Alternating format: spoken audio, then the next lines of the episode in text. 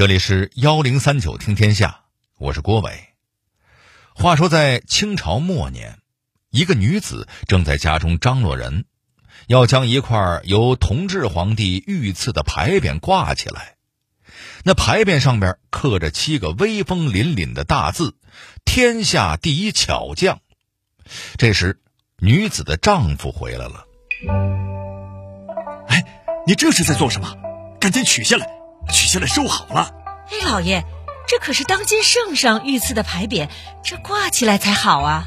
圣上赐我这天下第一巧匠，是因为咱们造出了自己的轮船，这是圣上的恩典。我等沐浴皇恩，自然要好生收好它。这挂在外面，万一有什么闪失，我怎么向皇上交代啊？可是没有可是，听我的，收好了，不能挂出来。那就听老爷的吧。唉，我们大清这才造出一艘轮船，可西方的轮船早就开着到处跑了。我算哪门子第一？若是叫那些洋人看到了，岂不还要嘲笑我们坐井观天、没见识？不能挂，不能挂，给别人看都不行。听到这儿，您估计会问了：这人谁呀？连皇帝御赐的东西都敢嫌弃？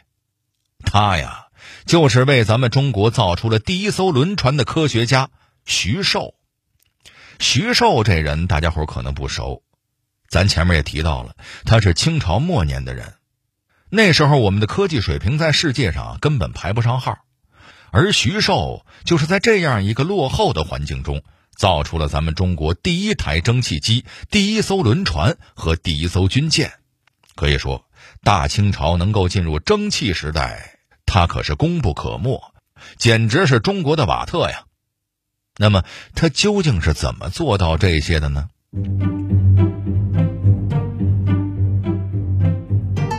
一个落榜秀才，怎么就走上了发明创造之路？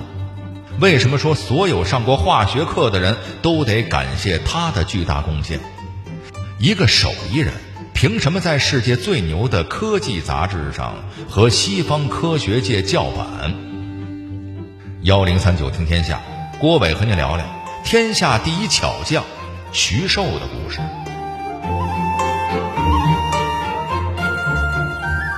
一八一八年，清朝嘉靖年间。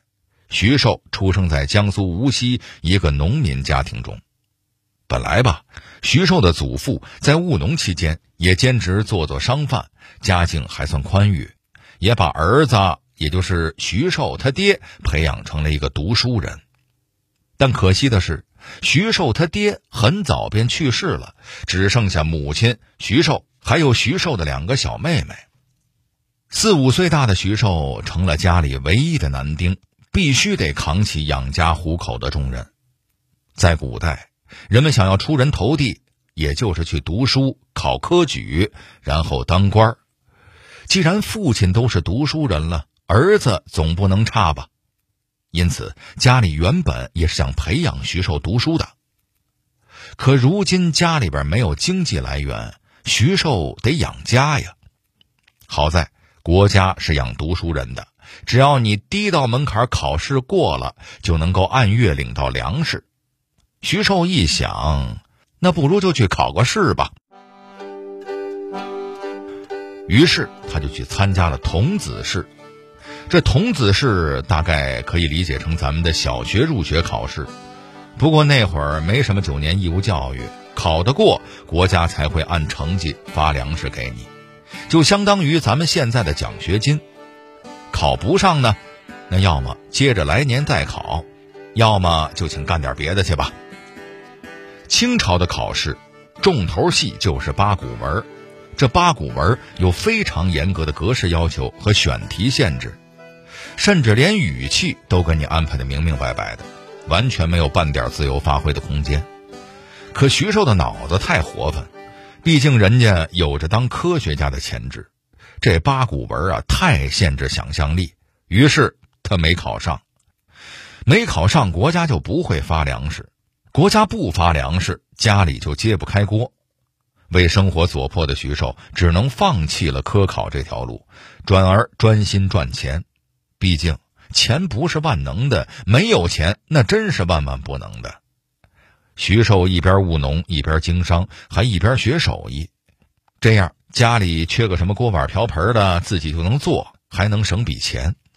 这手艺做着做着，自然会积累下一些经验窍门放到现在都是科学道理能解释的，但那会儿也没人会总结这些。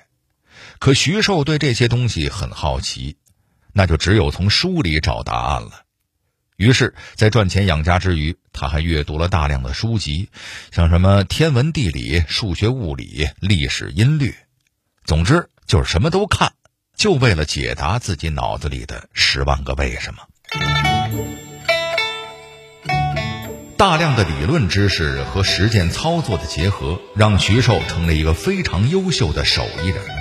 但就算他打铁打得再好，也不意味着就能成为科学家。后来他遇到了怎样的机遇和助力呢？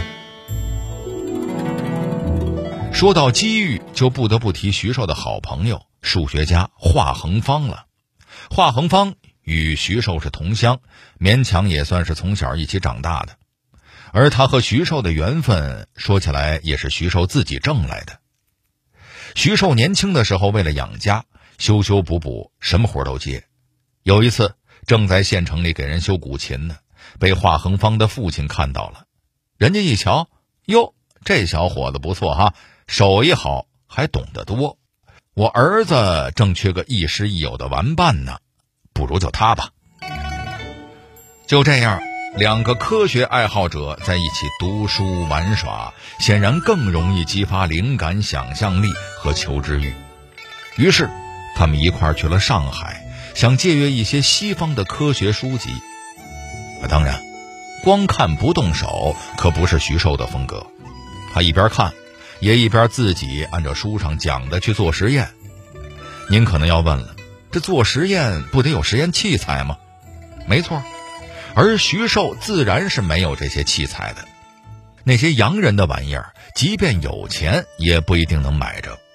但好在徐寿是个手艺人，他的双手就能帮他解决这个问题。那他都自己做了什么器材呢？比如，我们都知道，光透过三棱镜会被分成七种颜色。徐寿一看，三棱镜没见过，怎么办呢？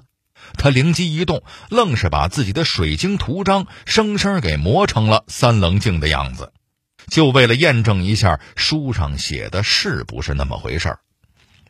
徐寿和华恒方研读的书籍里边也包含了蒸汽机的基础原理。说来也巧，曾国藩那会儿正为洋务运动发愁呢，听说有这么些人主动研究这些洋技术，开心的不得了，赶紧将人请了过来。一番商谈之下，几个人便定下了一个小目标，要给自己的国家造一台蒸汽机。说真的，有些人呢，你不服真不行。在一没图纸、二没材料的情况下，徐寿他们就凭借着书上的简单图片，加上去轮船上的实地观察，还真的就把蒸汽机给造了出来。造完蒸汽机，下一步就是造轮船了。很快，在擅长数学的华恒方的帮助下，徐寿带着自己的儿子，边研究边制作。连零件都靠自己打磨，最终造出了咱们中国第一艘轮船“黄湖号”。皇帝听说了这事儿，龙颜大悦，立即给徐寿送了一块牌匾，封他是天下第一巧匠。但就像小剧场里说的那样，皇帝这么捧他，他却清醒的不得了。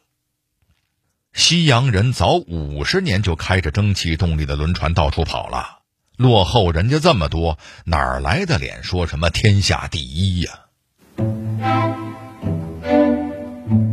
徐寿用从书上学来的知识，成功造出了轮船。他也非常想把更多的西方科学书籍翻译传播出去，好让年轻人们能学到这些知识。但曾国藩不同意，这是为什么呢？曾国藩认为，徐寿的当务之急是为大清造出能在海上打仗的军舰，以便操练水师，壮大国防。翻译书籍、推广科学这事儿可以先放放。可是徐寿不死心，他想了个招，最后还真把这事儿给办成了。什么招呢？徐寿心说了：“曾大人不让我引进翻译书籍，不就是怕耽误造军舰吗？只要造军舰的事儿不耽误，还能让他看到翻译的书籍印发之后带来的好处，这事儿不就结了？”算盘这么一打，徐寿就独自去找了当时管理书籍出版这块的负责人，说：“咱们试一试，先翻译个一两本，看看效果，也不耽误事儿。”负责人一想是这么个理儿，也就同意了。就这样，那边一艘艘军舰被顺利的设计制造了出来，这边尝试翻译的几本书籍也确实收获不小。曾国藩一看。很是满意，果然没有继续反对。不但不反对，他还大加赞赏，专门让徐寿设立了一个翻译馆，请了些西方学者和懂西方学问的人来一起进行翻译工作。那他都翻译了些什么呢？这可就多了去了。举个和我们现在关系最近的例子吧，大家都知道。我们初中学化学，必须要背的就是元素周期表。哎，就算不深入学习，平时生活也知道缺钙呀、缺锌呀什么的。跟您说，这个钙和锌就是徐寿提出的概念。元素周期表也就是这个时候由徐寿翻译完成的。您可别小看徐寿的这次翻译，在当时。咱们的文字里可没有什么钾、钙、钠、镁、铝的元素概念，啊，别说这些了，阿拉伯数字都还没用上呢。你让大家怎么接受从来没用过的知识呢？这个呀，可能比跟古人解释啥叫五 G 手机还要难呢。徐寿想了个办法，他让请来协助翻译的西方学者先口述，徐寿明白意思之后，再结合中国已有的汉字做出翻译。但除了金银铜铁这种已经被我们在日常生活中发现并用上的东西之外，其余的几乎完全空白。没有，那就造吧。于是，为了方便记忆，徐寿用这个元素名称的第一个英文发音去找同音的汉字，再配上金字旁，才造出了诸如钙、钠、钾这些字。您可以想象一下。如果徐寿沿用了当时常规的翻译方法，也就是将化学元素全部音译，哎，咱们的化学书得有多可怕？举个例子吧，钙的英语是 calcium，按照音译法，怎么也得给翻译成盖尔希尔姆吧？要是没有徐寿发明的这种中西合璧的翻译方式，今天您回家得跟老人这么说话：“爸呗。”您得多补点盖尔希尔姆了，就问您仨字累不累？您再想想，学生们要背多少不知所云的词儿啊？还有多少人敢去报考化学系呢？所以说，就算您对蒸汽机呀、轮船呀不感兴趣，但就冲翻译这一条，所有的中国人都得给徐老爷子点个赞。可能有人要问了，翻译可是个辛苦活儿。徐寿把精力都投这儿了，那造船的事儿怎么办呢？其实这个也不用担心。老话说得好啊，万事开头难，最难的就是从无到有的那第一个。只要造出了第一艘军舰，也就意味着有了结构图纸和制造经验。只要将技术传授下去，接下来的事儿啊，就不用徐寿亲自上手了。除了翻译书籍，徐寿还开设学校、举办讲座、公开做实验表演。总之，就是要将科学的火种传播下去，让更多人知道、感兴趣来学习。信奉科学的他，不仅敢于动手创造，也敢于去否定过往，甚至是西方学者提出的一些定律。这又是怎么一出传奇呢？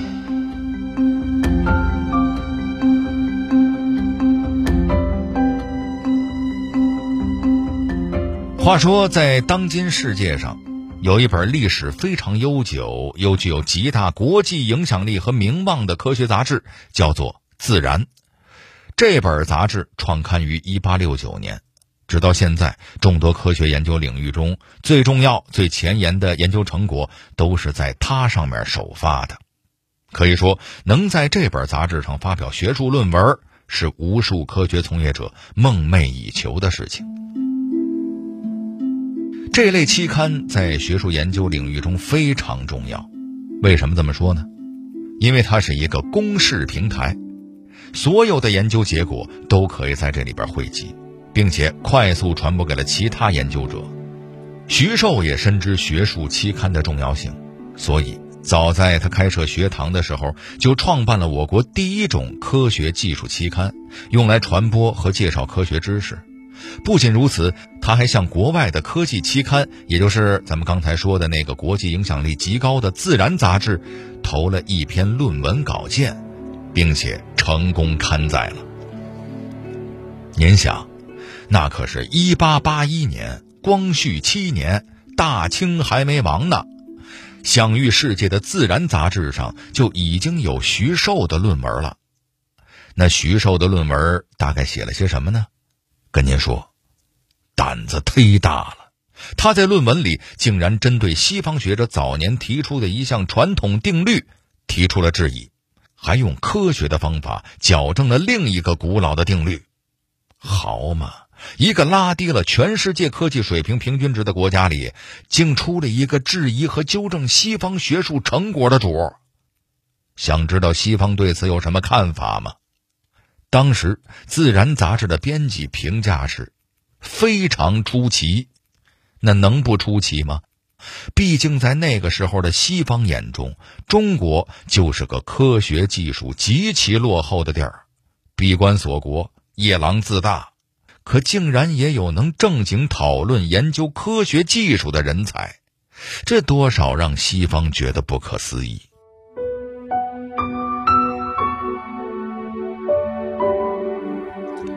徐寿将自己的一生都奉献给了科学事业，他翻译的书籍，尤其是化学方面的书，影响之深，让他成为了我国近代化学的启蒙者。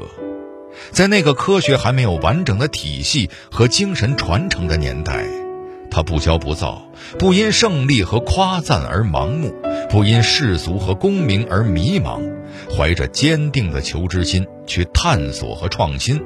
也抱有谨慎的态度去质疑和批判。科学应该是什么样子的呢？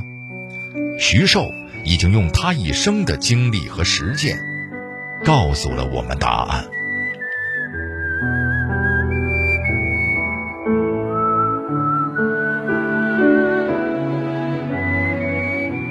好了，这里是幺零三九听天下。我是郭伟，最后我代表节目编辑邱莫言、程涵，小剧场配音董珂、陈光，感谢您的收听。另外，如果您想和我们交流互动、收听往期节目，欢迎关注新浪微博和微信公众号“幺零三九听天下”。